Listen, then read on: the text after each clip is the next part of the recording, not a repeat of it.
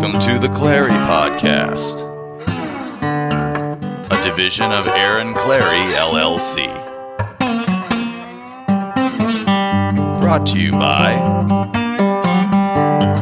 AssholeConsulting.com. Aaron Clarey, Chairman and CEO. And now, your host, Captain Capitalism himself,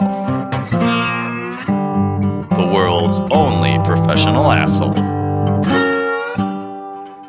Aaron Clarey. There's no show prep, nothing. Got nothing to say.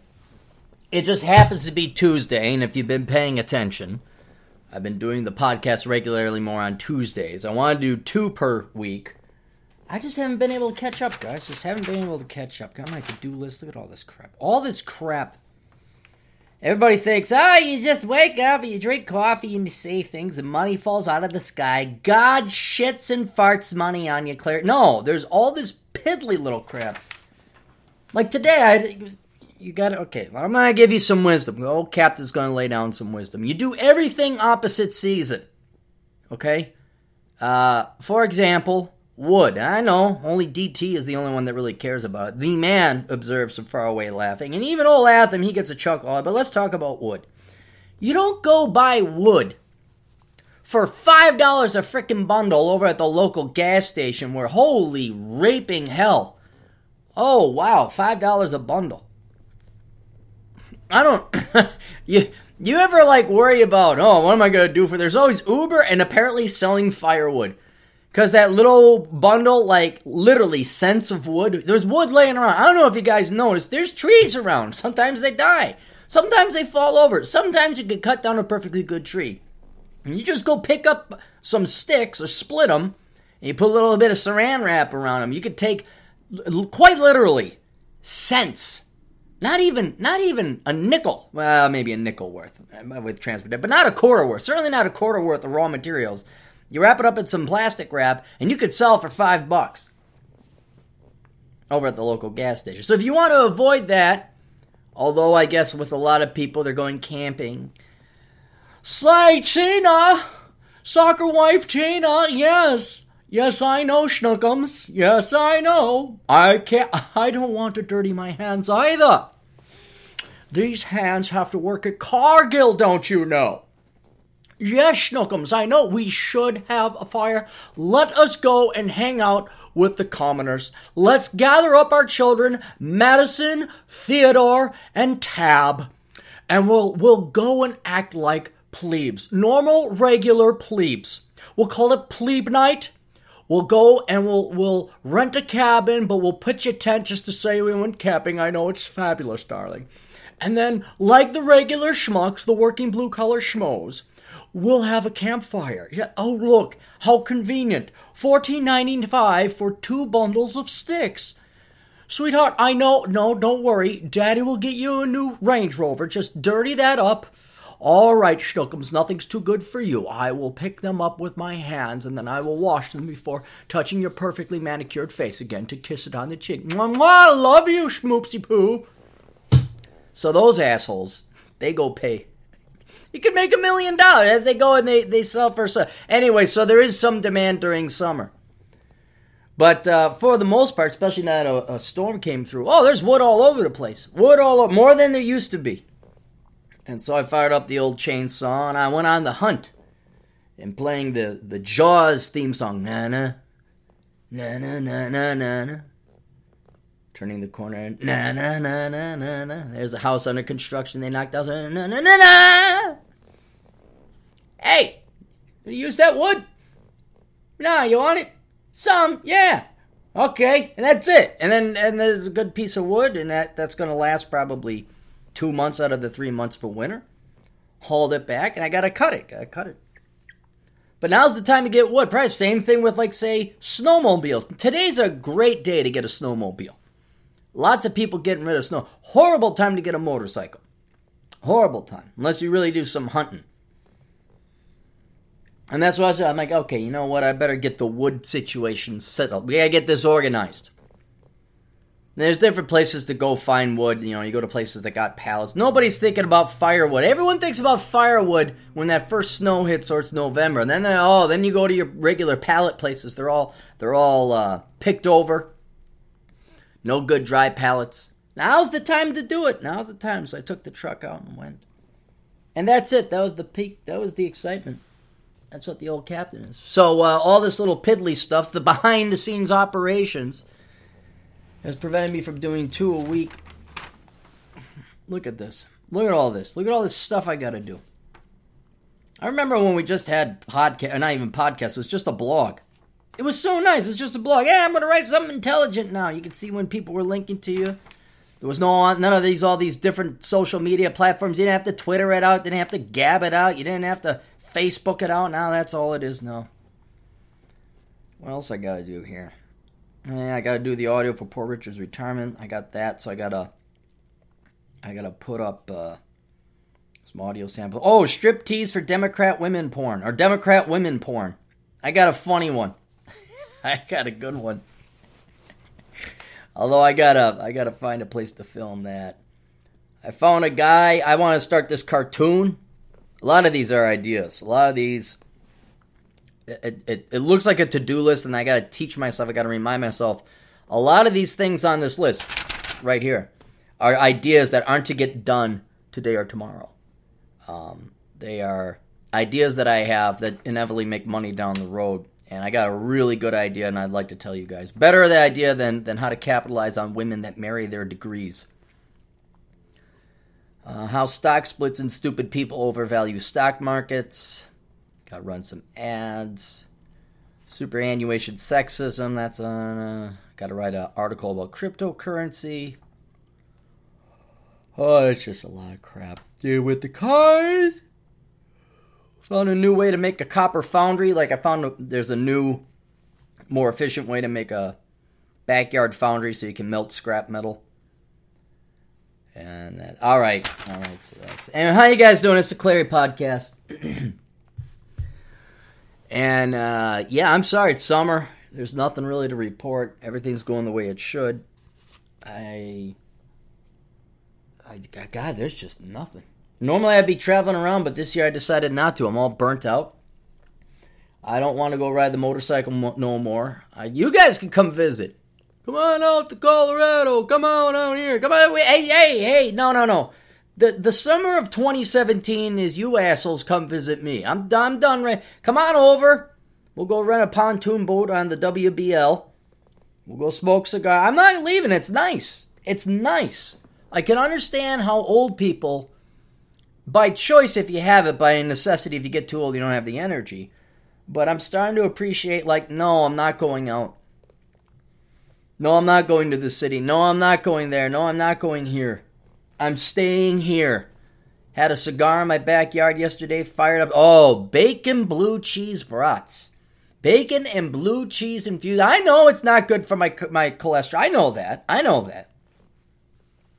But the hell if I'm not living without a vice. No way. So we had that and just oh, it's nice. No, I'm not going anywhere. No, I'm going to do my work. I'm going to stay in my town get my coffee. I might even go get another coffee later on this afternoon and write a little bit. Do my workout. Oh, I can't wait. Cannot wait. Gonna start drinking again. Gotta wait for a year. I know everybody's, oh man, you went a whole year, almost, almost went a year. It's either paying off the house or going a full year, and and one of them is going to come sooner than the other. I don't know which. And uh, yeah, I'm, I'm sorry. There's you need Vice. There's there's there's more to Vice than I think the average. Everything's bad. Oh my God, everything's bad. Cholesterol's bad. Sugar's bad. Butter is bad. Alcohol's bad. Cigarettes, it's all bad. Sex is bad. Everything, everything in moderation. Well, no, if you want to live for a long time, you got to get rid of all this stuff. And then there is no damn good reason to live anymore. None. If it was the olden days and yeah, old captain had to go and slave away, then mark my words, this is a problem the automated economy is going to bring upon a it's going to bring it upon people that have their act and their shit together. Mark my words, this is coming to you. This is like the Buzz Aldrin syndrome where I, where you reach this pinnacle achievement in life and there's no, you have no equal. Or maybe you have an equal, but they're not around, and they're not in adequate enough numbers. Mark my words, you will turn to vice. And I almost, I'm almost not there yet, because I know there's physical and mental health issues with, with abusing a vice. But damn if avoiding it doesn't cause cause worse uh, psychological problems. Holy cow. Anyway, we're getting to the point where with technology, and as long as you keep your nose clean, as long as you don't fuck up, you're going to have a surplus of excess time. Long as you don't have kids you can't afford, long as you go major in the right thing. And I know this sounds very simple, and for us it is, because but keep in mind we're in like the top five percent of society for the rest of the normies out there. I mean, just look at look at your average guy, your average gal. Don't become morbidly obese. Don't live at home. Don't take on student debt. Don't spend more than you make. Stay sexy for the opposite sex. No one can. But what? Ten percent, maybe, maybe ten percent. I'd say more like five. Five percent of the uh, the population can do that. So things that are very commonsensical to us is is rare for ninety five percent of the normies out there. And so you take what would be just simple, basic, common sense. You can't even call it wisdom. You just call it 1950s old school American common sense, logic, thinking, reason, evidence. And you follow that, but you combine it with technologies of today in 2017. Predominantly stuff that you can do everything online. You don't have to waste your time going and buying stuff, going to a school to get educated, commuting, all of a sudden a ton of free time starts to free up. And if you just play your cards halfway right, you, you, just basically are a minute. You don't screw up. That's it. You just don't screw up. I guarantee you, you will have extra free time. I'd be curious if Ed Latimore, because you look at people that are incredible, or for example, another Stefan Molyneux. Everybody, yourself included, in me, and we all know, like, how the hell does he do that? How does he put out so much material, so well done, and managed to be a stay at home dad at the same time. How? Because he didn't screw up. He managed his time and life very efficiently. And the other thing is, he doesn't have a vice. Now, his quote vice is his daughter and, and his, his work, his career, his profession. Uh, but could you imagine if he just you know had the nine to five job and didn't have a kid, well, he'd be writing books. Previous to when he was he was a father, he was writing books. I think what one a year, uh, and even doing more on Freedomain Radio. Ed Latimore, another example. Now he doesn't have kids, and look at what he's done. Done a whole sort of things. And there's people out there that it's like, okay, I either choose vice or achievement. Some could kind of do both. I did that for a while. I mean, Lord Almighty knows I would drink and write books at the same time. But if you're if you can, all of a sudden you got an addictive personality, or you just don't want to do the drugs, or what? You're like, oh no, I'm gonna swear off. I swear. Oh my God, does time open up? Oh, you got jack fuck all to do. and what's especially you know you juxtapose this, you combine it with many of you who either came from poverty, came from some kind of disadvantaged background, and you gotta hustle and you gotta maneuver and you used to work, work, work, work, work, and all of a sudden your your previous toils and sweats and labor starts to pay dividends, starts to bear fruit. And again, if you do it right, mark my words again, guys, listen to me, especially if you come from poorer backgrounds or disadvantaged background, where it's not just you were poor, but you had to deprogram yourself of all the lies and the propaganda and the and the brainwashing you were fed, reprogram yourself from the ground up and and you're used to nothing more than than this clawing bit by bit, inch by inch climb out of the first two layers of Maslow's hierarchy of needs. But once you do it right and you start making wise investments, I don't mean financially, but like with your time invested in STEM, da da da da da da. Boy, don't be surprised if all of a sudden it's an exponential, exponential uh, success curve and then boom, I literally like within a year. I th- I'd say for me it was more like two years where I had finally knocked down my house mortgage by working out in Wyoming that they'd refinance it at a reasonable rate or a bank would, and then that really helped out. and then um, all this other stuff kind of happened, you know, with the books and. But then the minimalism, living in those basements, all of a sudden, boom, now I'm sitting here like, I have no problems. And having no problems is a problem itself. It's a good problem to have. The best problem, I'm not complaining, I'm just pointing it out. The best problem in the world to have is having no problems. But just to warn you, when you guys get here, and you will, and you are used to clawing and hustling and moving and shaking to the point that, again, I guarantee you, Ed Latimore, Glenn Cameron, myself, Stefan Molyneux, not to throw myself into the rank of these people, Roosh, you look at anybody out there that has some prominent notoriety and success, these guys are accustomed to working 80 hours a week, if not more. And then all of a sudden, this this engine of self-self-portation and entrepreneurship or minimalism, once these cogs in the machine come online and the machine that you've built of your life starts to go online and is fully operational it witnessed the full firepower of this Death Star, then it's like, oh, like in a year or two years. Some people a little bit shorter, some people a little bit. All of a sudden, boom, it's like, what do I do now? you got you've worked out your body, but more so your mind to be accustomed to doing 80 hours a week. And then you build this amazing efficiency life supportation machine that allows you to get by in 10 and then you're like ah what do we do? I'm gonna go fetch wood in june. Why? Because that's the only thing left. I even this is how far advanced it got. I got my water main and i'm looking at it taking a crap the water main's right by the toilet i'm looking because there's nothing else to look there's some tiles you can look on the floor there's the wall across from the toilet, but then I'm, I'm the only thing really to look at is the water main. And I know it's because of the condensation in the bathroom or the basement rather, ba- toilets in the basement. Still not rich, just just saying. I'm looking, I'm like, there's a little rust getting around that water main. Then I notice where the shut-off valve. I'm like, the shut-off valve is after where the rust comes. That's not good because there's no way to shut off the water main if that rusts out. So I go and I bring in a plumber. I'm like, oh, look at that. And he's like, oh, yeah, yeah. Now, it's not going to go anytime soon, but you should probably replace that within the next 10 years. I'm like, replace it now. Do it now. I'm re- just replace it now. You're here. All right. I got a new water main, guys, and it's copper, so it doesn't rust out.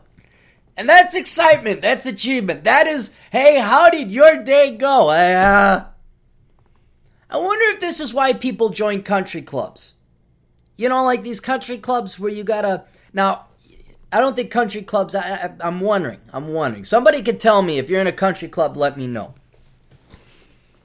But I'm picturing about a lot of rich, bored kids or rich entrepreneurs that I just like. Oh crap! Um, like I got nothing else to do. I don't want to go to the office. Uh, I don't. I don't want to like go to the mall.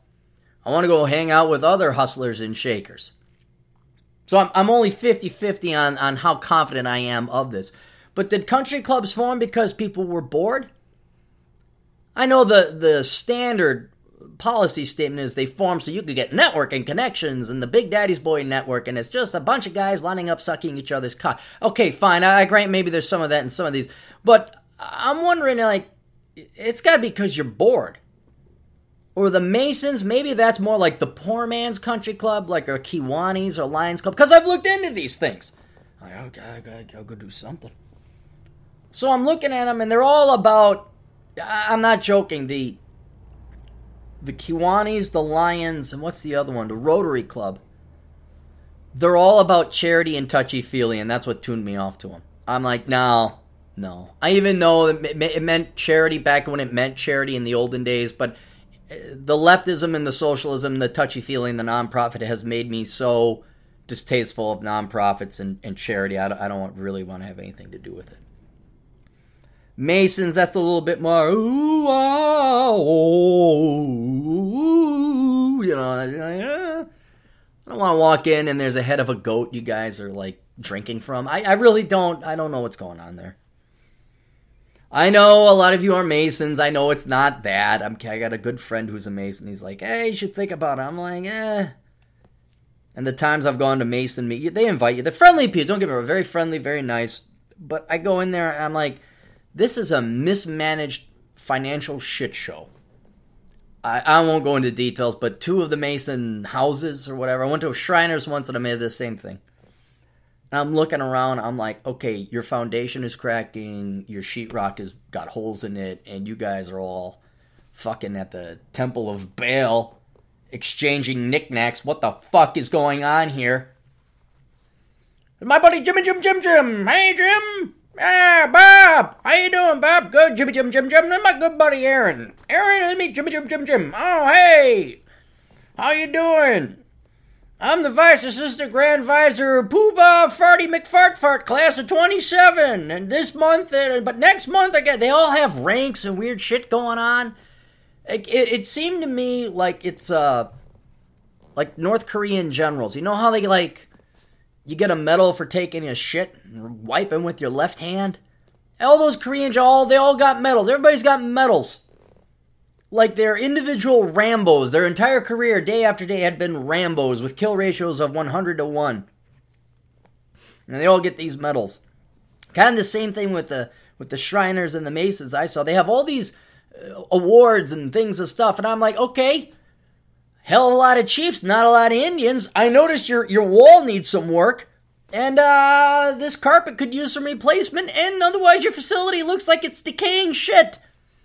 So is this like a jerk off session or what? What the hell do you guys do? Because it sure the fuck isn't maintaining the grounds.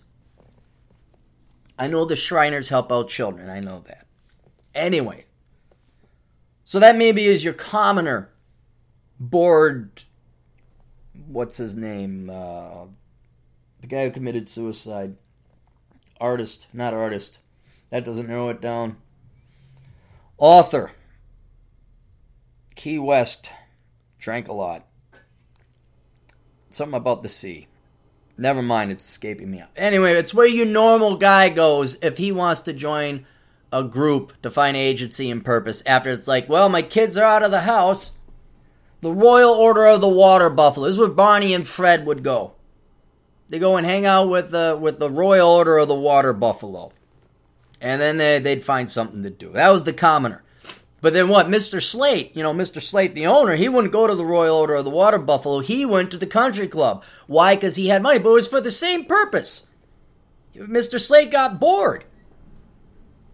The only problem with the theory that country clubs are for societies successful and ones that kept their nose clean is that it's not meritocratic. The only hurdle, they see, there's this money hurdle associated with a country club that I don't get, where it's like, well, wait, some of them they require 50 grand, 100 grand a year, and then you got to spend. Like, there's this quota. I don't know, because I know a guy who runs the grounds. I think it's the golf course. For this country club, I've never seen. It's so elite, I've never seen it. I didn't even know it exists. He's like, yeah, it's tucked away back here. Not a lot of people know. Invite only, blah, blah, blah. And he was explaining it's some agree- like quarter million, I don't know. Some fucking place out in Wayzata and then you have to spend another 50 grand a year on food and amenities and rentals.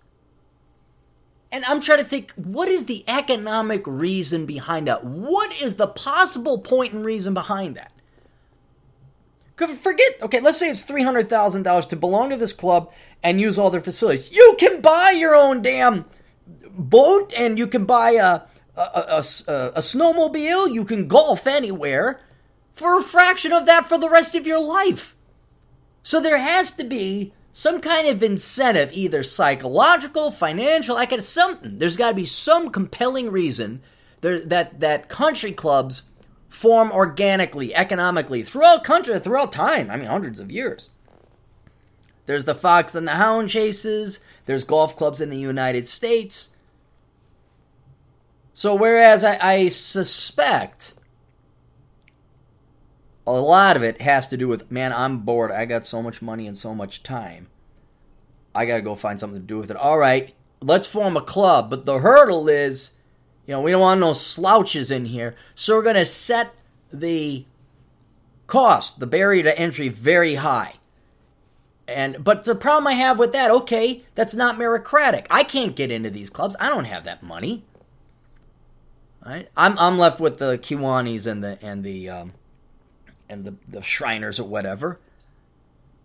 But then also by the same token, if money is the only hurdle, you let let the purest scum of the scum in.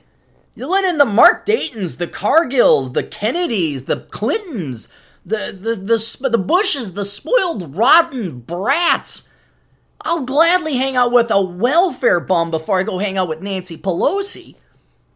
And so I don't think it necessarily satisfies the intellectual stimulation. You know, like like what was it, Bushwood? In uh Caddyshack? Like everyone would love like you get the Chevy Chases. He'd be fun to hang out with, but who the hell wants to hang out with uh uh, uh, Judge Smalls or Smales or whatever his name was. Everyone wants to hang out with Rodney Dangerfield. He made the money. You don't want to hang out with the with the the snooty McSnoot snoots. I gotta find out why country clubs. What did? Why did they form? What? There's got to be a reason.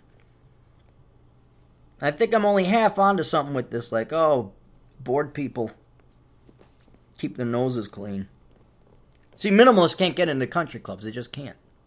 You're not gonna. You can't afford it. But I wonder if that's why not why they didn't form. Because I'll tell you this, I am uh, now. I I'd be bored out of my mind at a country club. Mine is purely an academic and intellectual interest. I have been invited to country clubs. There was one in Wyoming. Oh, jeez. And, and it's just like, okay, this is a bar, just like any other bar. Your whiskey is no different than the other place's whiskey. It's no different than the crappy bar a mile down the street. What's what's the gig? What's the what's the thing? And there's like it's quiet and it's boring and people are having brunch. What the hell is this? I can get this anywhere. Why you? What's so special about this video? It is really. I bet you it's magic dirt. There, there's got to be somewhere in there. Help me out. We'll figure out the algorithm. We'll unlock the formula for the country club. It's got to be part magic dirt, part boredom, agency purpose in life, and then part networking business connect. It, it's somewhere in there, guys. It's but I don't care what. Who would want to go? Who the hell would want to go to a country club? I I don't see. I mean, you could go golf anyway. Take the golf out of it. It's a bar. It's a, it's just a bar. The people probably even be more boring. I don't care to. I remember. Okay, now I remember this. Uh, the Lafayette Club. I knew a guy. I had a friend before his wife stole him away from everybody and she had to get married at the Lafayette Club, which, if you don't know, uh, is a huge red flag. Like, if your schnookums, your schmoopsy poo, wants to go get married, she just has to get married at the second most expensive country club in Minnesota.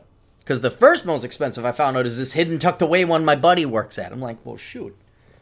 Uh, still, the Lafayette Club, look it up. Atham, you can look it up, uh, is no cheap deal and she had to get married. So then you go onto the grounds, you're like, yeah, it's nice. Hey, look, there's an old looking church. That's where the people get married. Wow, a bar with another human being, just like all the other bars I've been to. What the fuck is the selling point of this? I can see the lake just like I can back at home for free. I'll go pour myself my own damn whiskey, walk to the beach, and just start slamming it.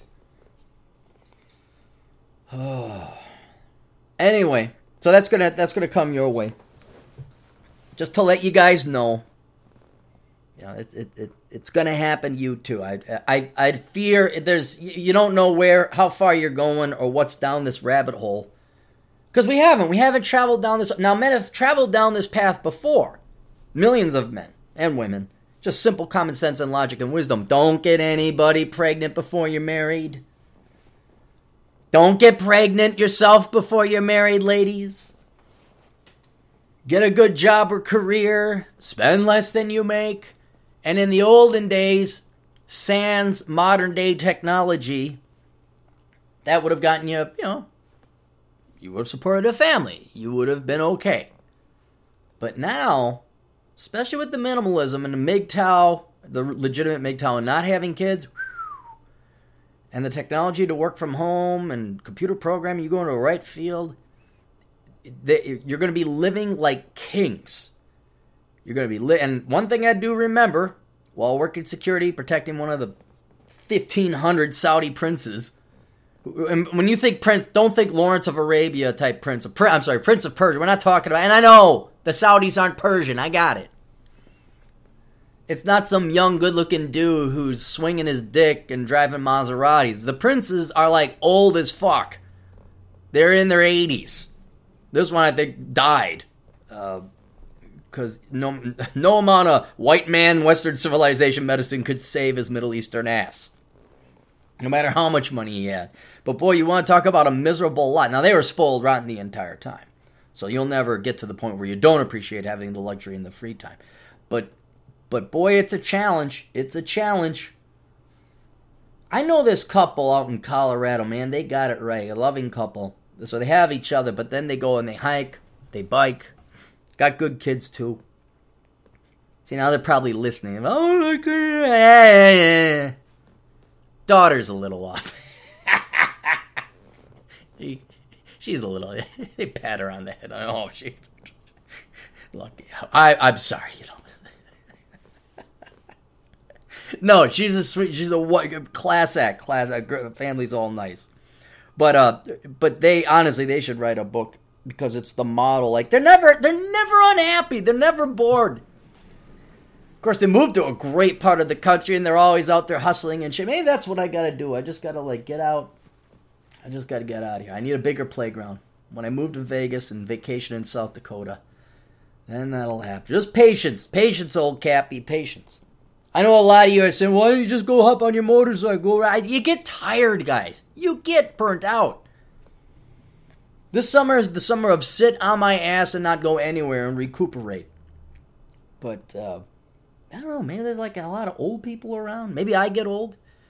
Maybe that's what I should do. Put on like a white beard and kind of act old. Hey, oh yeah, the Ford administration, those sure were good times. Ho ho! Gas station lines at the gas station, price rationing. That Nixon fellow, boy, he lied to us, didn't he? I sure like Robert Redford. I could maybe fit in, you know, clandestinely sneak my way into an assisted living. I sure like bingo. My goodness. Let's talk more about Ashbury Heights and let's talk about hippies and the doors. Oh, that music. Yeah, I was at Woodstock. There was lots of mud and hairy women. Yeah, those were good times. I could fit right in. Could fit totally right in. All right, let's do our sponsors. All right, let's get this done. I could go running. Uh, Praxey, have you downloaded the Praxey app for your real phone or your Play School Legoland iPhone? Uh, do it in either case. Go to the iTunes Store where you can download Play School apps. Uh, or go to the Manly store. I don't know, what is that? The Google store, the Play store, whatever. Get Praxey, P R A X E Y, in case you need to have some kind of emergency asshole consulting services. You can contact me there directly. It's just basically FaceTime, that's all it is. But you pay $2 a minute for my expertise. You might also want to use the Praxey app in case you happen to be a tradesman or a skilled person or woman or whatever that people might have to get in contact in you, you know, a plumber, mechanic, something where people would say, "Hey, I got a question," and oh, look, here's a convenient camera that could show you my problem. So either download it for your own use or download it so you can contact different people. That's Praxey, P R A X E Y. You can find that on whatever downloady device that the phones use. It's not meant for a computer, it is meant for a phone. The real Mark Baxter, go to realmarkbaxter.com. He interviewed me, uh, oh, about a month ago? Not even. Three weeks ago was on his show. So if you're sick and tired listening to the Clarey podcast, you can tune in to Mark Baxter. Also, you can listen to Entrepreneurs in Cars on YouTube. Our good Canadian friend Rich, he's out over, I think it's Toronto. Is that where he's at? He's up there somewhere. Uh, so you can tune into him on YouTube. If you do all your Amazon shopping online, but you haven't gone through the Captain's Amazon affiliate program, why do you hate the Captain so? Go to the Captain's Amazon affiliate program by first going to captaincapitalism.blogspot.com. Click on the Amazon banner. You'll see it right there. And then when you do all your shopping, that takes you right to Amazon. Nothing complicated. Uh, but then when anything you buy during that shopping session, the captain gets a 6 to 7% commission. So go to captaincapitalism.blogspot.com first, click on the Amazon banner, and then do all your online shopping there. Uh, I get 6 to 7%, and that's why you can help out the captain if you have absolutely no desire to buy any of his sponsors' stuff. Then we have my books. We have Poor Richard's Retirement. That is the latest book out. That is for everybody who does not have enough saved up for retirement. If you don't have enough saved up for retirement, that book is for you. It goes through the numbers, it goes through the real reality, um, the how to's and implementation and everything.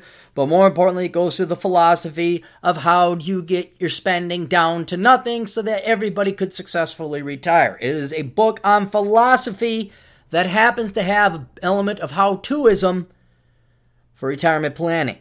So you can get that in paperback, Kindle, and audiobook. That's Poor Richard's Retirement.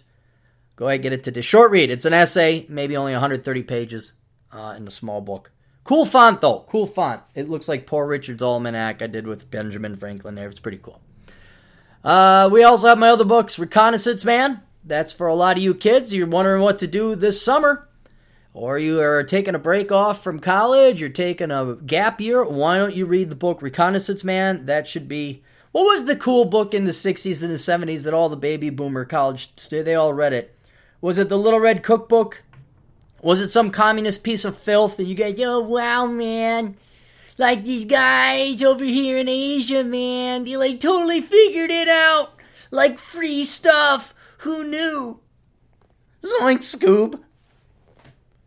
You look back at Scooby Doo and you realize, yeah, there's too much pot. There's too much pot in the mix there when they were making Scooby Doo. Uh, anyway, Reconnaissance Man, that's available paperback, Kindle, and audiobook. The Black Man's Guide Out of Poverty. If you happen to be a black man, you're in poverty, and here's the key thing you want to get the hell out of it. Get the Black Man's Guide Out of Poverty, written by a white man, and if you don't like it, you can shove it up your ass. Go contract gonorrhea or whatever the hell is in people's asses. Uh, but if you really want to get out of poverty, uh, to be blunt, I wouldn't listen to a black man. I wouldn't listen. I certainly wouldn't listen to a black woman either.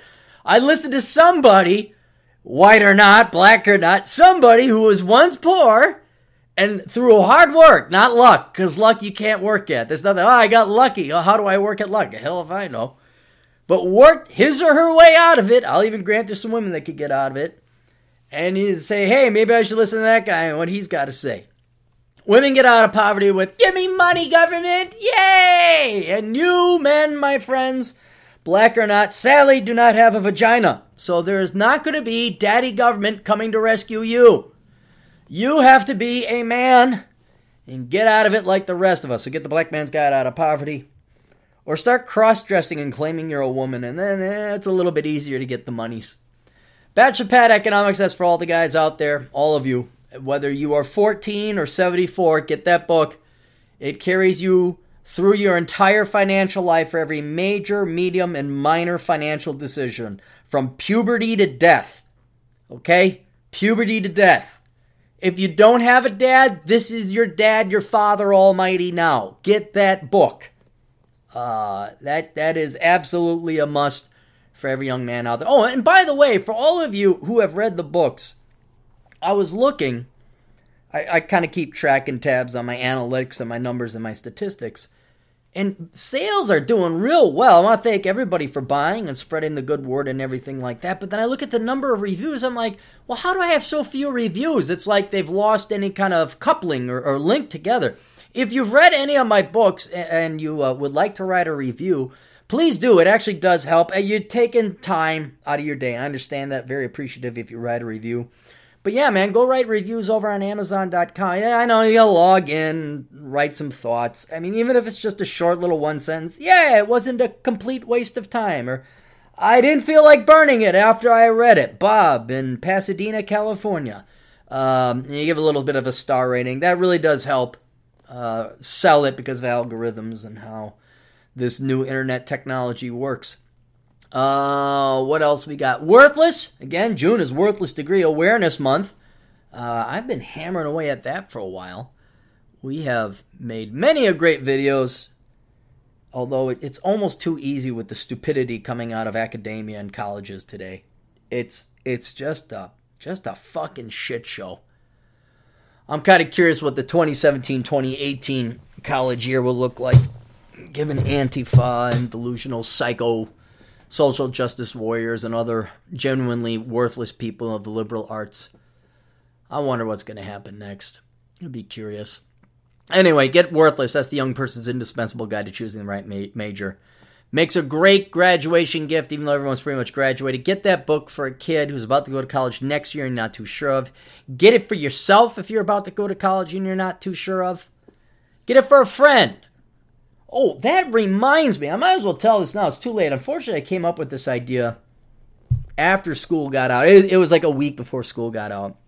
I'm thinking about doing some kind of commission or bounty program. Like if you go and you buy Worthless and you do a book report on it, I'm thinking like I'll pay you ten bucks. Like a kid, if you if you have like one of your buddies film you delivering your book report in school, like you know, yeah, this is it, and you you take a picture with your teacher and you got got worthless. There's some way to prove it because everyone says like, oh yeah, here's my book report, and they just write some bullshit, and then I'm forking over ten bucks. I'm thinking of a way like maybe even a competition like $10,000. Whoever writes the best book report on Worthless gets $10,000. That's a bit pricey.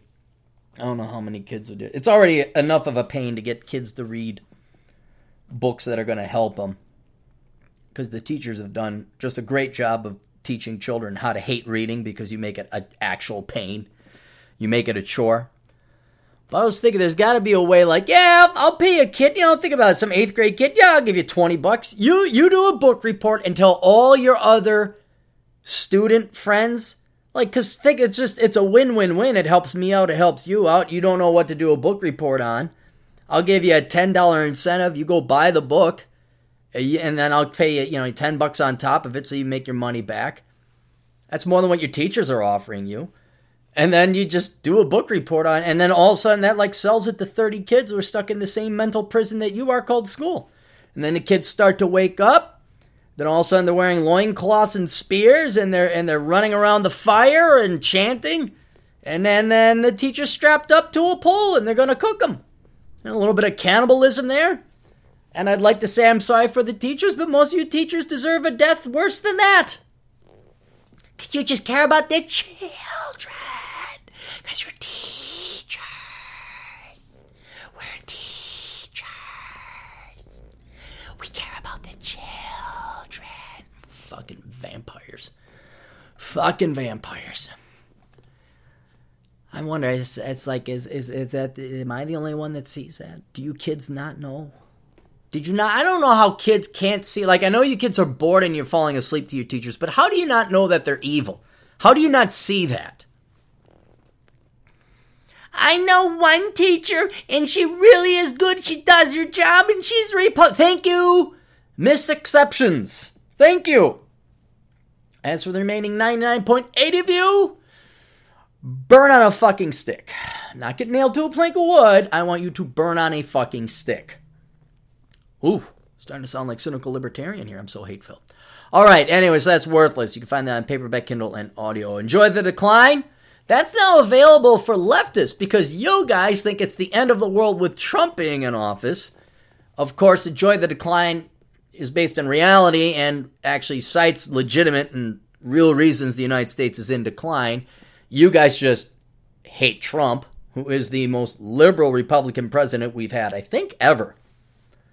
For those of you who voted against him who happen to be of the gay persuasion, uh, he is the I think the first and only, yeah, he's the only Republican pro gay marriage candidate, uh, president we've had.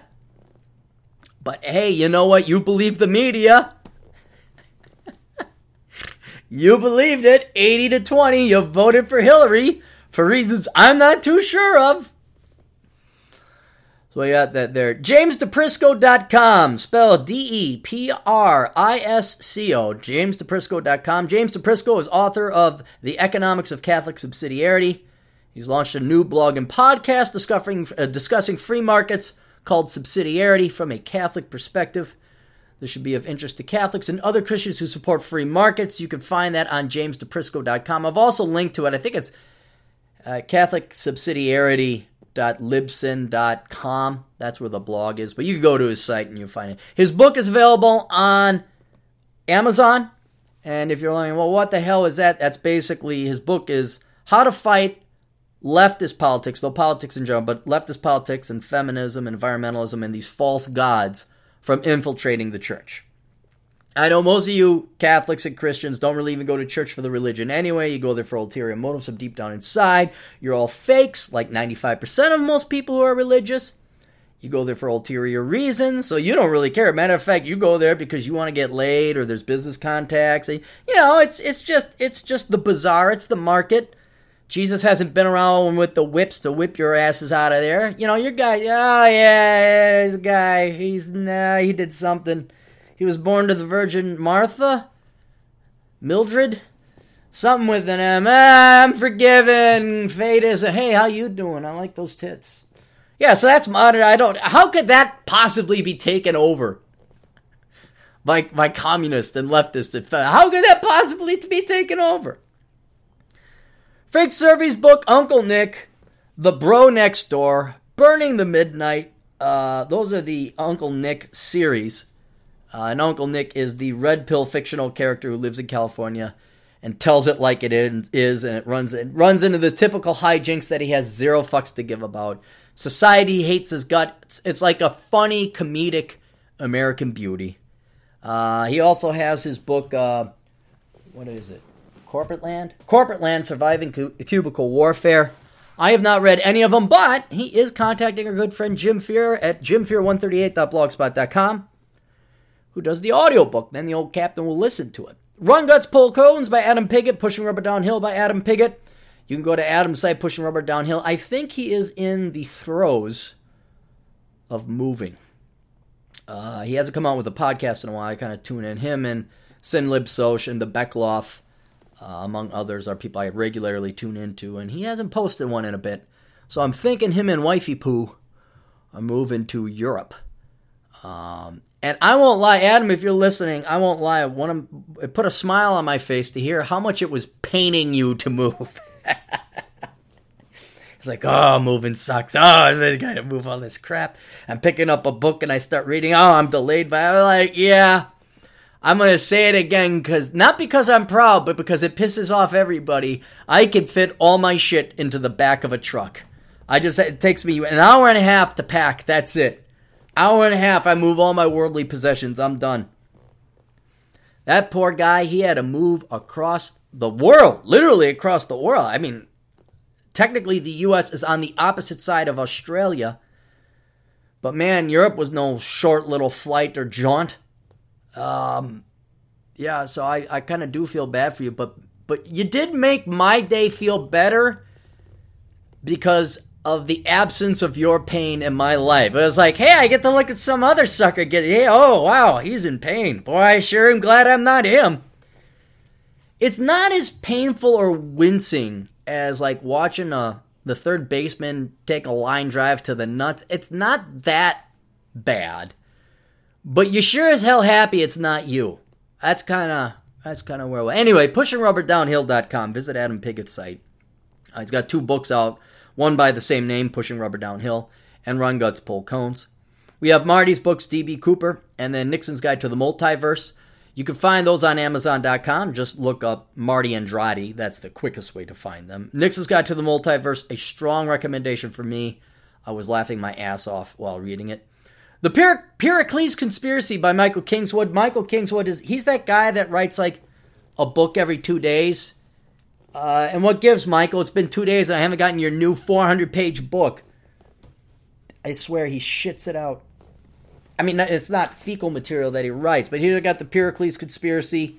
Uh, basically, it's a story about this uh, uh, uh, spaceship, and they come in contact with some aliens. But the alien ship, they're doing a, a distress signal, and uh, their their ship is like completely screwed up. They find out through conversation that the aliens cannot live on the Earth, uh, but they do have some eggs that can be stayed in hibernation.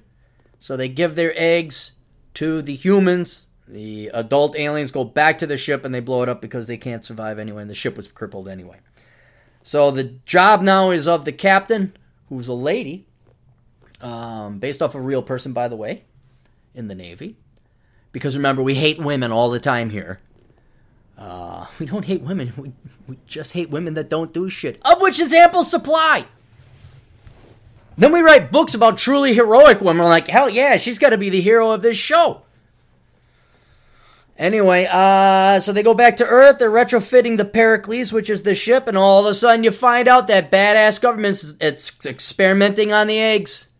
And the captain, she's like, "Hey, wait a minute! I promised these space creatures I would deliver the kids back to their home planet." And thus the book, the 400-page book.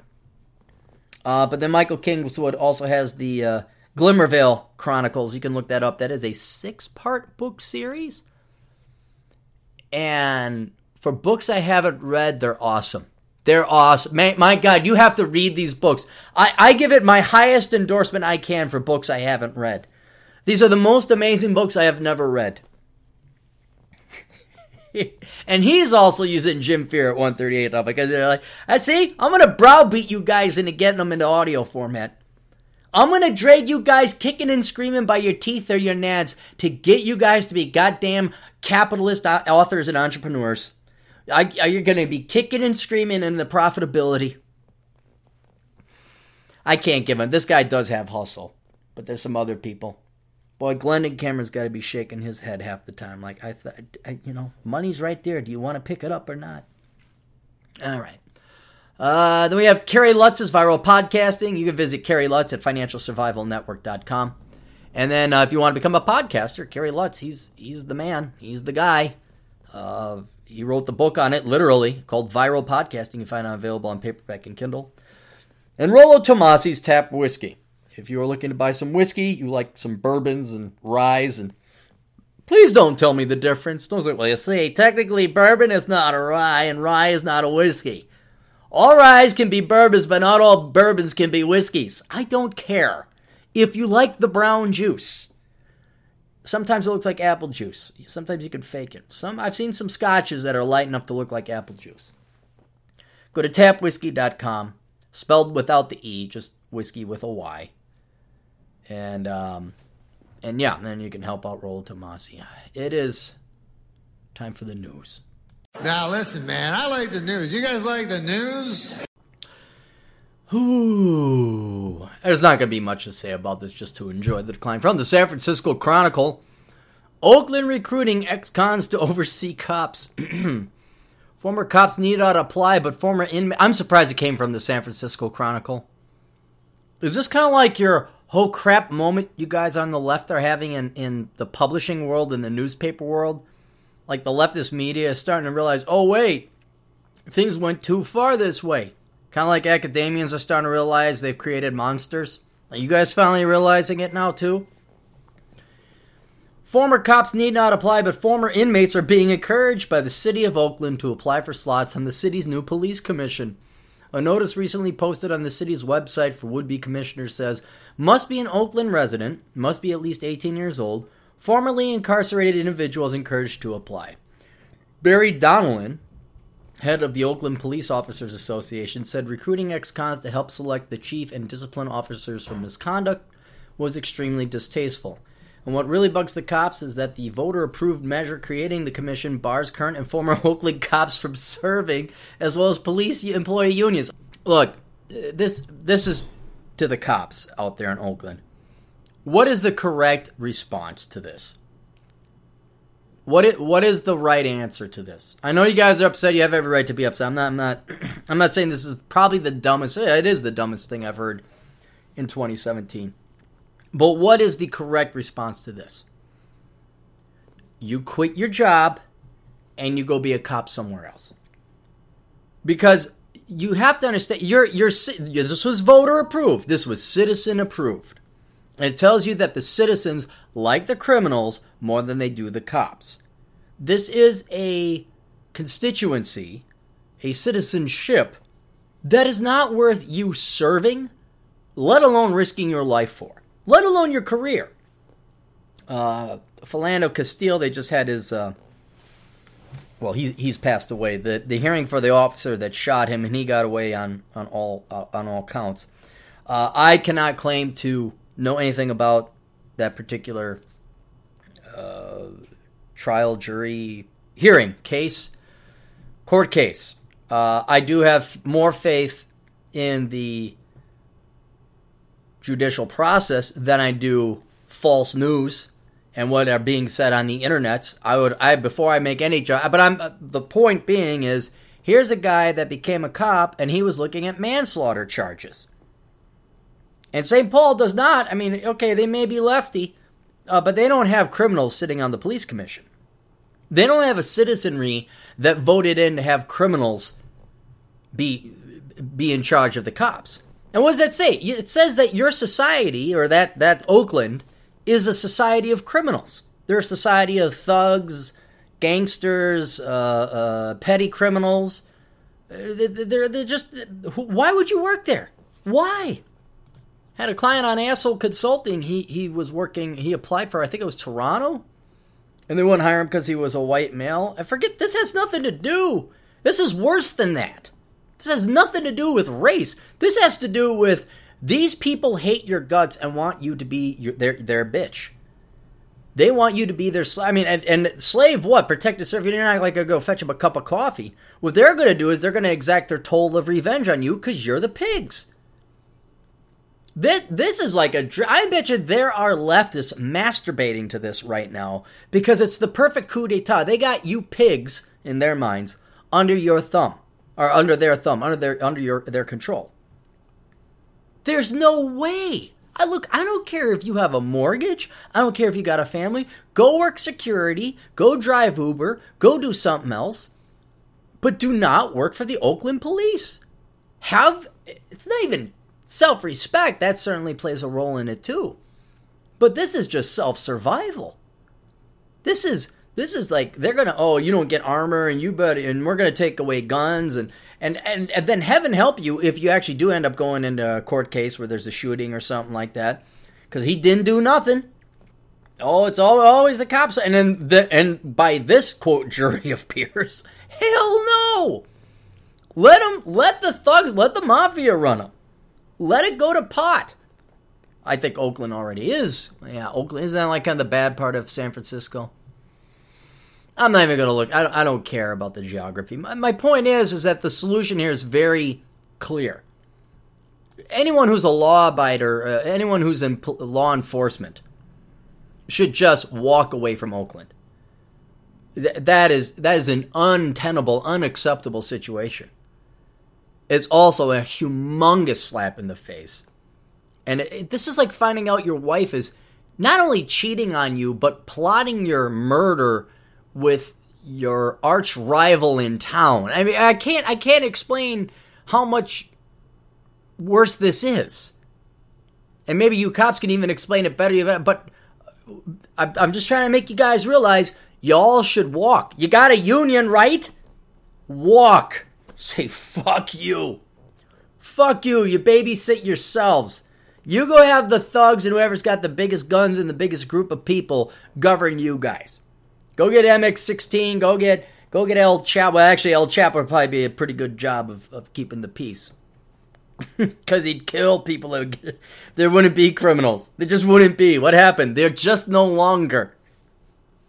There will be peace. Oh. Uh, and what really bugs the cops is that the voter approved measure creating the commission bars current and former Oakland cops from serving, as well as police union employees. Selection panel member Tal Klement, who works as a deputy public defender in San Francisco, said the ballot measure measures backers thought it was important to consider ex-cons. He said encouraging former convicts to apply to oversee the police was in keeping with the spirit of Measure LL, the initiative that created the Oversight Commission. Part of the measure itself said that they were looking for people who had experienced police contact, and obviously, if you are formerly incarcerated, you have experienced police conduct and potential misconduct as well, Klement said. Yeah, but you put them on a on a not a board.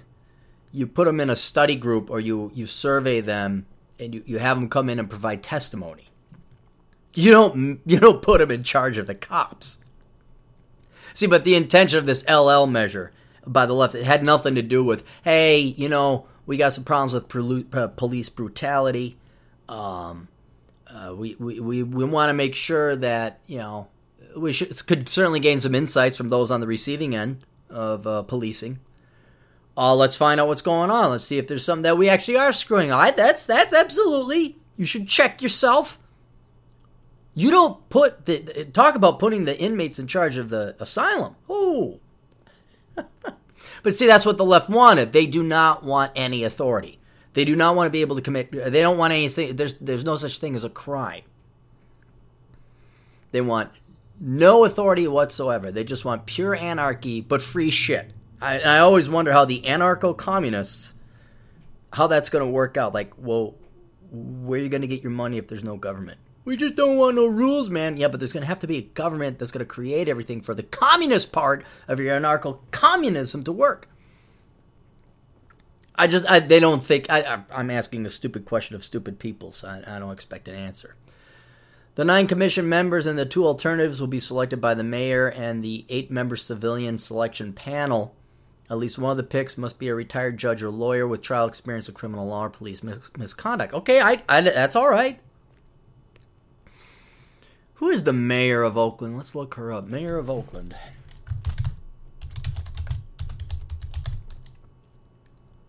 Is it is it the Oakland Raiders? Is that L.A. Mayor of Oakland? Uh, she's the mayor of Oakland, California. Libby Schaaf. Oh, she looks like she got by on looks. Oh, that's the list of mayors. Who's Libby Schaaf? Libby Schaaf, 51. Is this a white girl with privilege? Attorney at the largest firm in Oakland at the time, Smith and Reed. Creating a new volunteer program. She's a Democrat. Uh, Rollins College, Loyola Law School.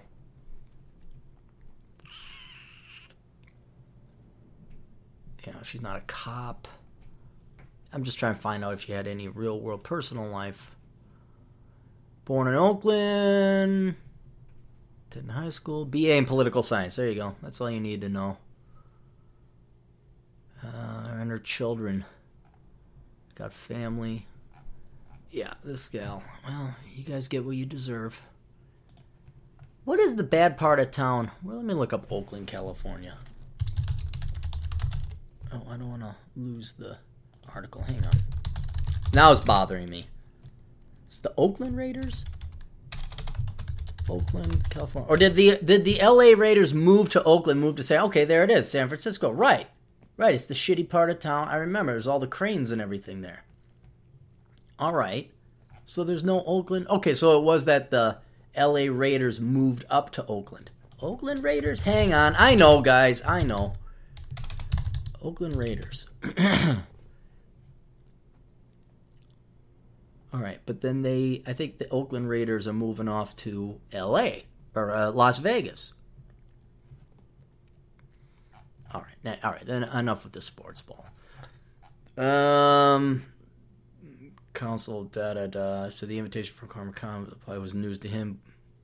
We'll, but we'll probably wind up with one. All right, way to go. All right, so the cops have their lesson uh, for civilians, for normal people like you and me.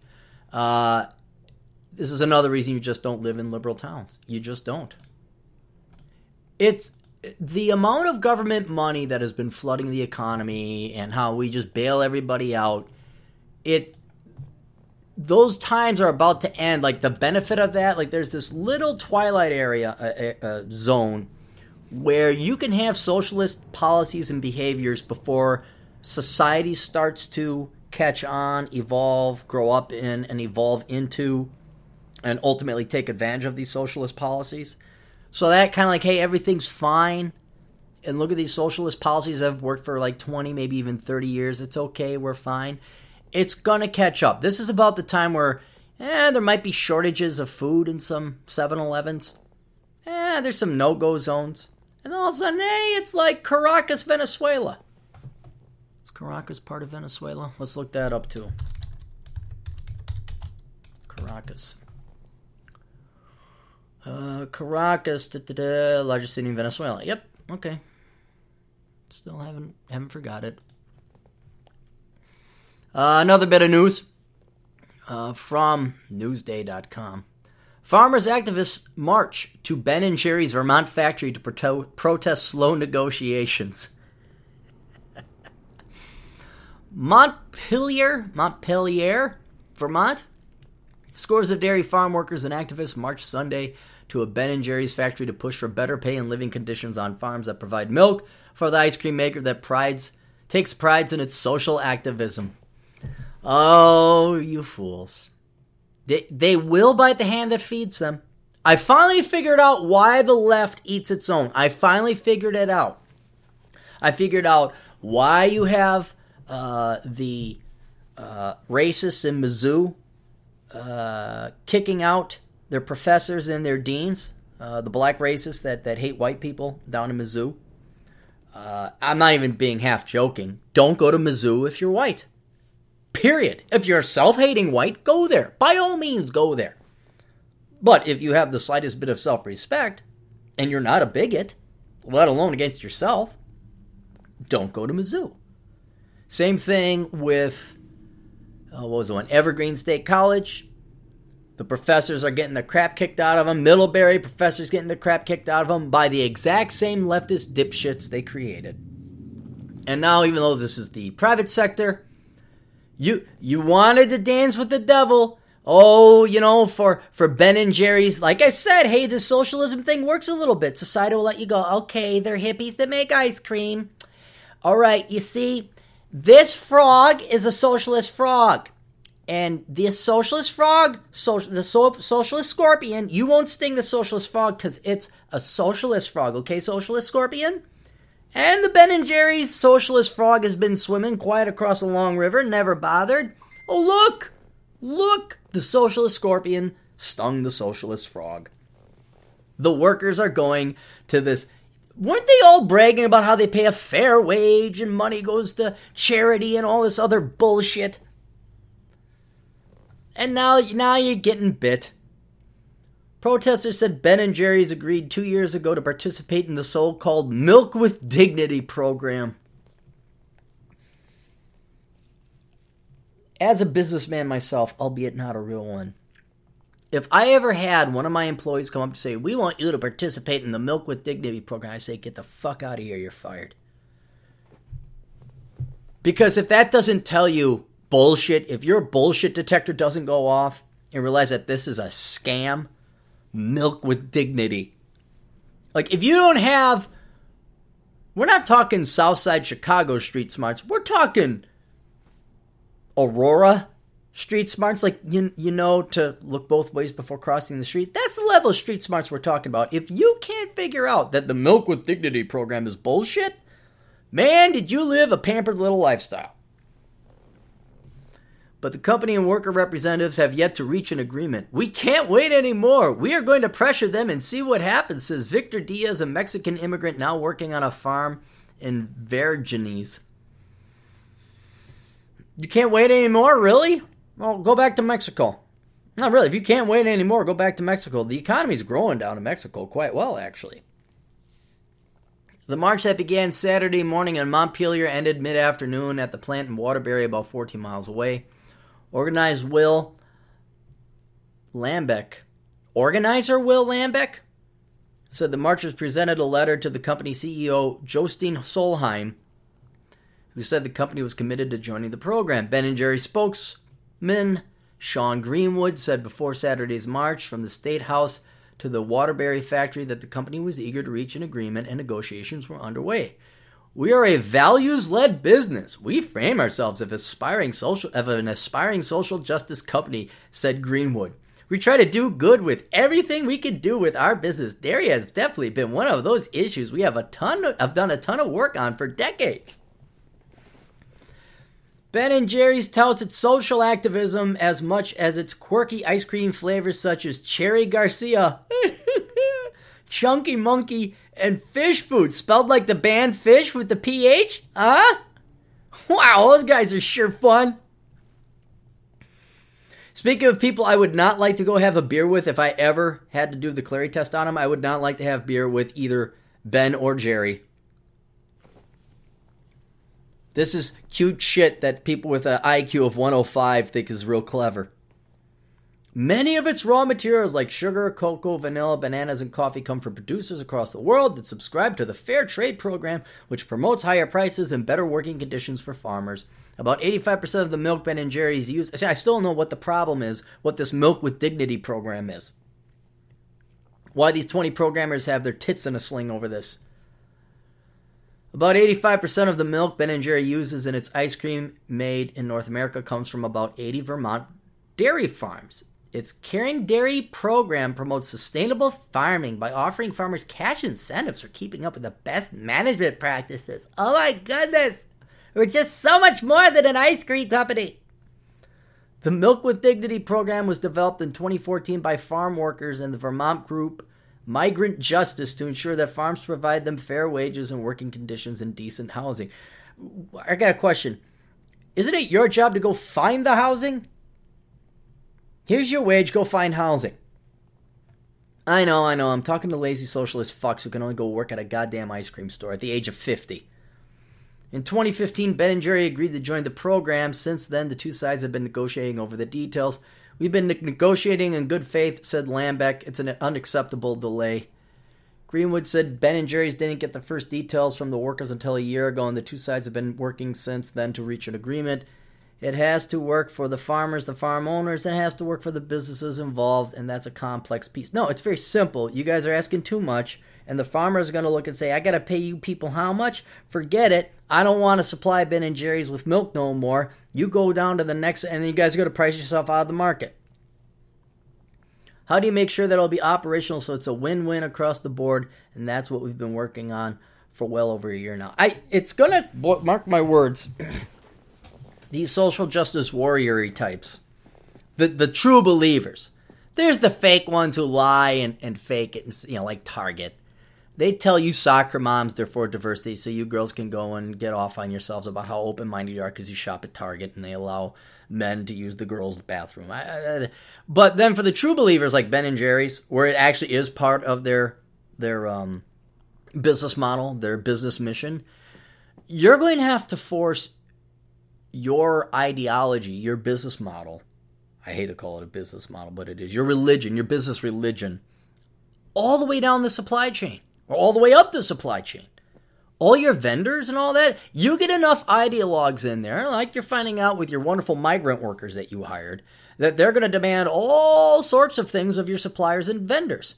And what you're going to find out is a lot of them can't operate at profit, or they can provide it, but they're going to charge you up the yin yang, and your business model is no longer profitable.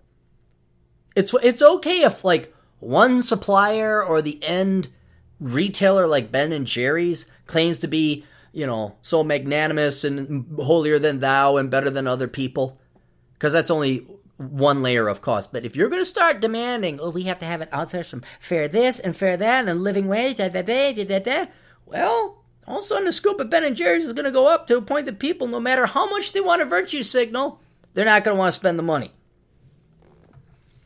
Now, if that wasn't bad enough, I linked to this one over at Small Dead Animals because I thought it was just desserts. Here's what's just even more precious it shows you how stupid the sheeple are. Who owns Ben and Jerry's? Go ahead, find out. Find out who owns Ben and Jerry. I'm gonna work on my laptop. You think about that for a bit. I'll be back here in a second. Having troubles with the laptop. You go ahead and think about it. Don't look it up. Don't cheat. That's still like the 80s, back in the 80s, where you're like, hey, who was that guy that started that movie? And everyone, oh, because everyone communally forgets what movie it was. And then you spend the next two minutes, no. And then someone gets it. Oh, we get it, Bernie's. And everybody goes, oh, yeah, we get it, Bernie's. I want you guys to do it that way.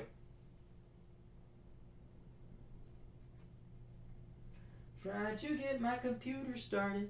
Do do do. Ah, it's fucked. Here we are, Wikipedia. Ben and Jerry's Homemade Holdings Incorporated, trading and commonly known as Ben and Jerry's, is an American company that manufactures ice cream, frozen yogurt, and sorbet. It was founded in 1978 in Burlington, Vermont, and operates globally. Well, how did these small little they operate globally? Well, we don't like big corporations. Maybe there's a as a subsidiary of the Anglo-Dutch conglomerate Unilever. It was bought out. Uh, what was it? Uh, April 2000, 17 years ago. Ben and Jerry sold the company to Anglo-Dutch multinational food giant Unilever. Unilever said it hopes to carry on the tradition of engaging in these critical global economic and so do you leftists know when a big corporation is lying to you? Apparently not because you guys think you're actually making progress. When Target lies to you, Hollywood lies to you, just so you guys give them more money because you think they're going green. All those all those commercials on the Super Bowl, do you actually think those corporations mean it? All they're doing is playing into this huge religious uh, ideological infrastructure that your K through college indoctrinators programmed you with. And since you guys literally have nothing else in your lives but your politics, how else are they going to sell to you millennials? How are they going to sell you you the half at least of the Gen X generation who also just like the millennials have nothing to point to or live in in life except your fucking leftist politics. Oh, yo, yeah, you'll believe Unilever yeah, they, they really care. Uh, although the founders' names are still attached to the product, they do not hold any board or management position, are not involved in the day to day management of the company. They got their money and fucking ran. What did they sell for? I gotta see. Let's see how big Unilever is. Unilever market cap $72 billion. $72 billion company, Ben and Jerry sales price. Cause like, you know, Jerry and Ben, man, they'd never sell out to the system and the corporations, man. How much did how much Judas money did they get?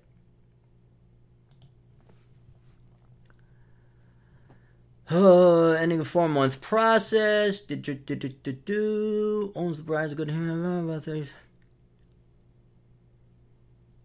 to be acquired by Unilever, the giant global firm that owns Breyers and Humor, Good Humor brands, for about $326 million. $326 million. That's like, uh, what is that, 175? 175 million a piece? Like they're totally down with it. Oh wait, Slate has a Slate has an article. I bet you in, from 2000, Slate has an article. I bet yeah, the scoop on Ben and Jerry's sellout. Ah, look at this. Yeah, but everyone forgot it. Everyone forgot. It. Everyone still thinks that Ben and Jerry's is like this legitimate business concern that's all leftist, touchy feely, hopey dopey. Two fucking hippies out over in Vermont. Oh, yeah, man, like, holy, hey, Cherry Garcia. this Beavis and Butthead level of humor with their with their ice cream titles. You all line up. You all line up again. you give Unilever their money. Oh, you sheep. See, now I might actually go and support Ben and Jerry's. Because, like, it'll go to a big corporation. But unfortunately, some of the parasites along the supply chain there, these workers are going to get their money. So, you know what? I'm just going to keep on buying. Shit, the, the main one out here is Sebastian Joe's. That's the best ice cream. You know what? They've never lectured about we pay our employees dirty, dirty, dirty. There's no fucking, no fucking moralizing or lecturing when you walk in like at a Chipotle, where the first thing they shove in your face is, "Hey, hey, hey! It's all organic! It's all organic." Sebastian Joe's, if you ever come to the Twin Cities, it's just basically an ice cream shop. And they don't tell you jack shit about how it's sourced. They just make damn good ice cream. You wanna know why? Because they probably just think, hey, you know what? People want ice cream on a hot day, and that's all they fucking want. Oh, that's the news there. Do we got other news? Yeah, ah, let's do the let's do the sponsors. Uh, poor. I know I already talked about that. Asshole Consulting. You guys know the regular routine. You need help, contact me if you want. Just you know the blunt, third party, impassionate, unemotional, honest truth. But then also, we have the life improvement plan. If you are a loser, I'm starting to find out there's a lot of you, like a genuine loser. You're living at home, you're overweight, all you got some big major problem, and you know you're a loser. Let's just face it, you're going to continue to be a loser for the rest of your life until you're dead. So I've come up with this plan. It's called the Life Improvement Plan at Asshole Consulting. You pay me $10,000, and then we set up five goals for you to achieve and accomplish. And for every goal you meet, I give you $1,000 back. So for $5,000, you could turn your life around. And then for $10,000, you could just make me $10,000 richer, and I'm rewarded for your laziness and stupidity. So if you're serious, you need a swift kick in the ass, you need a real incentive. How does like $10,000 sound? So if you're done, you're tired of being a loser, you really want to make concrete improvements, but you need some kind of incentive, namely financial, $1,000 a goal, contact the old captain at assholeconsulting.com. And if you have regular or normal questions, you need to contact the captain through you know, face not Facebook, uh, email, YouTube, whatever. Go to assholeconsulting.com. Spread the good word. Share with whoever needs a swift kick in the ass. Like to advertise on the podcast, you can. It's $100 a month. 3,000 listeners weekly. Know, also, there's three up on the blog where there's 32, 33,000 subscribers. And the blog, which gets, I don't know, about six to 700 readers a day. But, you know, how many of those are regular? I don't know. It's just, I'm, I'm, I'm putting in $100 a month because that's what I got to do to, my time to put everything up and put banner ads and run a spot for you and things like that. ElkinsCPA.com. If you're looking for an accountant, contact our friend Chad Elkins at ElkinsCPA.com. Then we have the League of Extraordinary Podcasters. We have 405media.com. Listen to an entire podcast station, not just one podcast, but there's a bunch of podcasts over at 405media.com. We have Obsidian Radio on YouTube. We have Financial Survival Network, mentioned him before, Kerry Lutz. Canto Talk with our good friend Silvio Canto down in Dallas, Texas. And Escapee, SKP, a guy who escaped Castro's Cuba back in the 60s when he was 10. You can visit him at Canto Talk on blogtalkradio.com. O'Shea Jackson, if you want just to laugh your ass off and see a completely different world, listen to O'Shea Jackson on YouTube. You can download his uh, videos there. Just listen to him stream him live. BlowMeUpTom.com, Tom Leykis' site. You can tune into him every day the Cynical Libertarian Society. Warning, curse language, and, and even I'd say some racial tones I don't agree with, but if you just want pure rage, tune in to the Cynical Libertarian Society. And Mitch Berg, uh, Uncle Mitch, over at 1280 AM The Patriot. Tune in to Uncle Mitch. You can tune in to 1280 AM The Patriot online. And I'm not I'm not advertising 12, 1280 AM The Patriot. They don't pay me. I'm plugging Mitch Berg because I like Mitch Berg. Um, he he tolerates my shit rather well on the internet, so you're kind of like, eh, I'm a pain in the ass, and he kind of deals with me. Uh, he does have a good book out called True Liberty, spelled T R U L B R T, True Liberty. AcademicComposition.com. It's summertime, but Alex is always hiring and looking to gear up for the next school year. So if either you are going to be attending school and need someone to write your papers for you because you just want to outsource it like all the smart corporations do, go to academiccomposition.com. If you also need resumes written, ah, you could try and do it yourself. I found out that to be a costly mistake. Uh, or you could pay them $100 to do it, be one and done. Here's the resume, boom, they're done. Professional resume, 100 bucks, taken care of at academiccomposition.com. But if you're also looking to write or do marketing, whatever, it's up to you. Both jobs are incredibly boring. Contact Alex at academiccomposition.com because he's always hiring. And I'm, I'm not going to lie to you, the pay ain't great. It's not bad either, but it ain't great. And it sucks. It sucks writing leftist indoctrinating slop to some fucking worthless piece of shit professor. It sucks. Especially when it's so simple and common sense, but yeah, you gotta uh, write 20 pages. Like, oh shit. So don't do that. Have, have somebody else do it. Uh, but if you can write and if you can also market, you can do it from the comfort of your own home, and that's the main selling point of working for academiccomposition.com. Pay, not that great. Job sucks. Alex, don't give a shit where you do it from. Just, he doesn't care. So if you need some extra spending money, you know, consider this as a job. Academiccomposition.com. If you need an audio uh, guy, contact my audio guy, Jim Fear. You can find him at jimfear138.blogspot.com. He can do your voiceovers, voice acting. He can also read your books, which is the predominant. That's what's occurring. And he's got a backlog now. He's got a backlog. Uh, so contact him, and he'll put you on the schedule. If you want to follow the captain, visit him at gab.ai, minds.com, Twitter, Facebook, YouTube, all that. Follow, like, subscribe, vote, all that other crap. Uh, but the key thing, I, I know I'm going to be old school with this. Just uh, like share the good news. If, if you like something the old captain wrote, share it.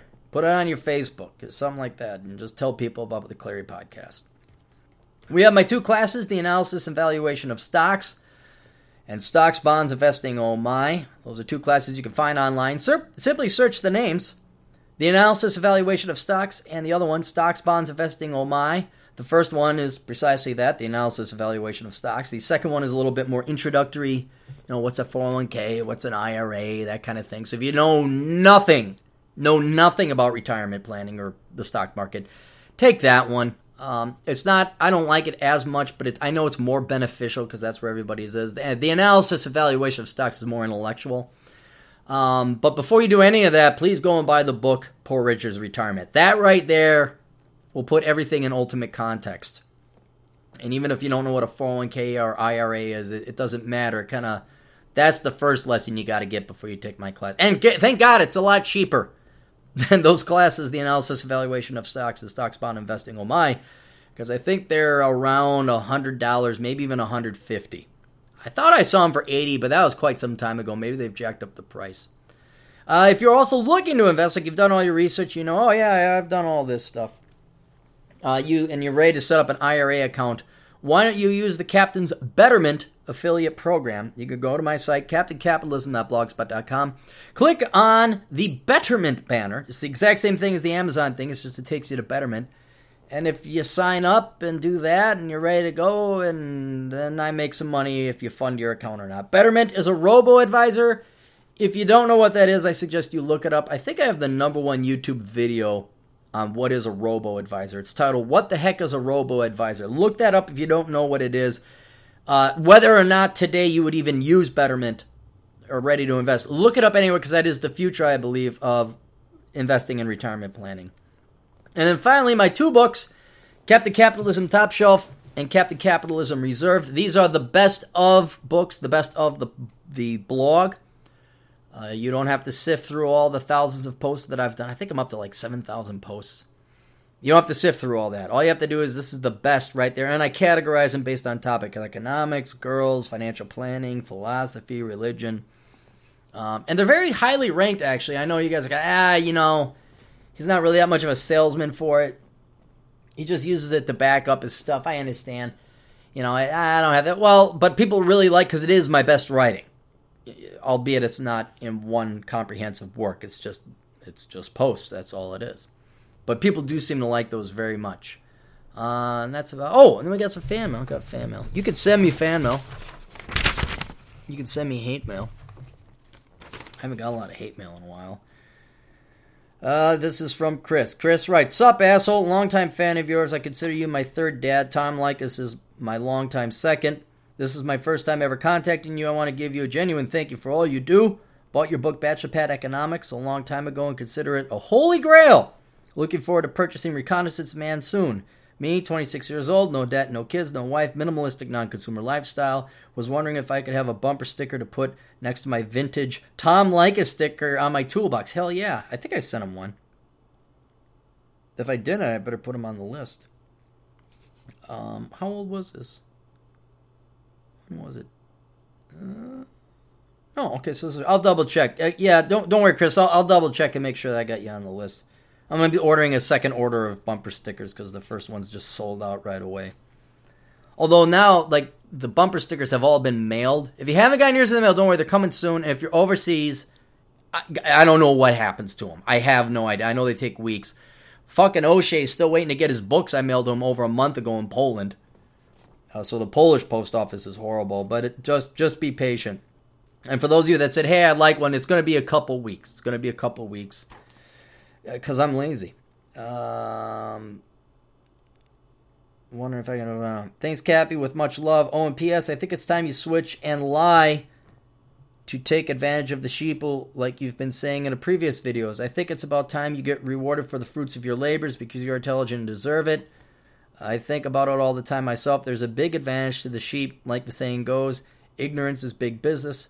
I don't have any social media, so this is the first time in a while I've written to someone over the net like this. I sincerely appreciate all you do and love to see you become rich and succeed. I don't even know, I, am okay not being rich. I really, I, mean, I don't want to be poor ever again. Hell no. But I'm okay. Uh, being rich, is, it doesn't matter. It really doesn't matter. Like to be rich, like, boy, that takes a lot of work.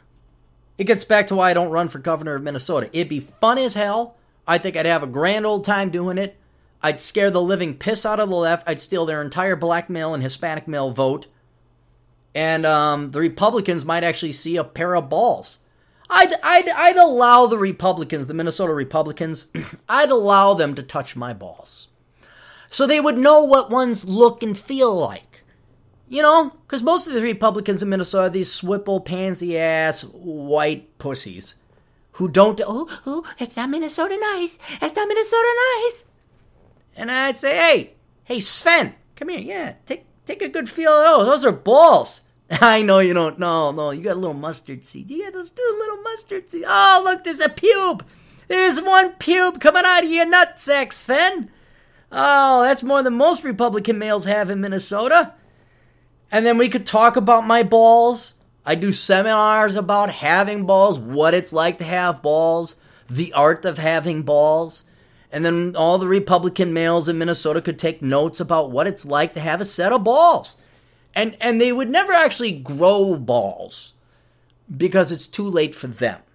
But they maybe could fake it. They they'd have a good academic or theoretical understanding of it. And thank God they wear pants because no one really know, well they know whether or not you got balls but they, they could maybe fake it and like maybe hit the gym and take testosterone replacement therapy and then they could they could rehearse their one-liners to get back at the democrats.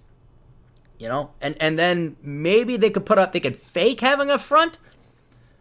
But frankly all it would be is it would be the entire republican community of minnesota being fascinated with my nutsack. They would be like oh my god. Then women would start wondering and second guessing the Republican husbands. He's a good accountant at Cargill, but he doesn't have balls. And then they, I'd, uh, would be problems? I'd have to bang a lot of your wives, guys, because you don't have balls. And then people say, oh, Aaron Clarey, gubernatorial candidate for Minnesota's governorship for 2018, was caught philandering about with two dozen Republican notable uh, established Republican uh, Republicans' wives. This I'm like, yeah, I fucked every one of them, and they loved it. I'm still fucking 19 of the 20 because I got balls. Have you seen my balls? Would you like to gaze at them again? And then I just turn it right back, like, yeah, that's exactly. See, the Republicans still didn't learn anything from Trump. You just need an unapologetic asshole to go in there, which should make it so fun. But then the problem, again, I thought I said this before. The problem is I'd probably fucking win. And then I'd be like, shit, I got a real job. I gotta wake up. And that's that's not where I don't care what money they pay me. It's not worth it waking up. It's like the presidency. We talked a couple episodes back. Like when you become president, you can never drive again. Hell no. Hell no. It's not worth the four hundred thousand a year, and it sure the fuck hell ain't worth all that work. I will gladly take my time over money. Look up the Steve Jobs is dead principle. That's a key principle I live by. Oh, Republican women. A life without balls. They do need. I'm, I'm sorry, I gotta. They just need to be fucked. I wish you guys would come into Minnesota and sit at a Republican Party meeting in Minnesota and just look at these spineless, sackless nuts these guys are just they're pussies. They're just pussies. And you kind of look at them and like, uh, any hustle, any game? Because I remember this. Me and DT and the man, like DT, uh, he made some purposed inroads into the Republican Party in his area, his BPOU. He had me come in and speak to him, and it was the biggest waste of time because you could just see no testosterone, none. Not not a dick among all of them. And you know, nice guys, don't get me wrong, but hey, you know what? CPAs aren't going to charge the fucking hill. You know, pediatricians that are really good with kids, you know, I'm a doctor and I oh, I really care about the future. I'm sure you do, Oli. But you know, there's some pretty aggressive mean people down south in St. Paul. And they're a little bit meaner than you. They got a little bit more teeth a little bit more passion. I know, as per our previous discussion, you know, you're at the, the country club with Thaddeus and Chip and Tab and Taz. The fourth. And oh my gosh, did you see what those Democrats said? Thank God that's happening in California. Winston Howell, the third faggoty fucks you guys are. And I've, I have, eh, so we went to that meeting and we're just looking at, at each other and we're like, this is, this is the battleship. This is this is the fleet. This is the USS Republican that's going to go take on the USS DFL Democrats in in Minnesota. Paint this thing pink. I don't mean because of gay. I just painted pink because they're pussies. I've tried offering my sub heads. I like, hey, you guys didn't. No, they don't want to have no. So Minnesota will continue to be a blue state, and I would say blue like your balls, but you guys don't even have balls to get blue when your wives don't fuck you. I and I wish I was just being mean, but I actually have that much of a disdain for the Republican men in Minnesota. Um, beep, beep, beep, where'd we go? Uh, the day you make it big, you will be set being as financially astute as you. I've already. It's not making it big. Okay, look, look. Okay, let's let's cut you off here. You, you don't want to make it big. Big. Then you got you got to deal with being a public figure and notoriety and people following you and paparazzi. Um, I, it just the trick. Look, I can't make you all rich, but I can make you all minimalists, which is almost just as good. Once you realize you don't need a Range Rover or a boat or a fucking country club membership, you, then you're you're just as rich, if not better off than a rich person. Because a rich person always obsesses and worries about money. If you don't have that much money, or you don't need that much money, or maybe you don't worry about money because you know you don't need that much, it's just a much better life. And it's not because, oh, you couldn't hack it, you couldn't make it. Oh, I make my six figs. I'm a six figs. I make my six figs, dude, bro, man. I'm a Carlson School graduate with my MBA, man. I went, I went to St. Tommy. I'm a St. Tommy. I went, I went to the academy. Dad, my dad works at Cargill. like, yeah, man, you just, you just couldn't hack it, man. You can't, you can't be on like Lake Wayzata. Like, uh, like, yeah, okay, yeah, right. You go buy your bloats and ignore the 3F rule. You go marry your trophy wife soccer mom out there. Yeah, you go have fun with that. And hey, nice leasing that Range Rover that you don't own and the bank does, but you're to try and fool everybody otherwise. Fuck that life, man. Fuck that life. You don't want that. All right. Anyway, uh, vote, comment, subscribe, like, share. Check your nuts, men, for testicular cancer. Easiest curable cancer for men out there. Ladies, get your breasts checked. Uh, and as much as many of your boyfriends like to say they're good at checking for mammograms or they're good mammogram givers, have the pros do it. Have the pros do it. I just just a little bit. I'm no doctor, but hey, I, I I'm pretty sure you want a pro to give you the mammogram. And that's it. All right, we'll see you kids later. Claire's gonna go and run on this beautiful uh, beautiful day. Toodles.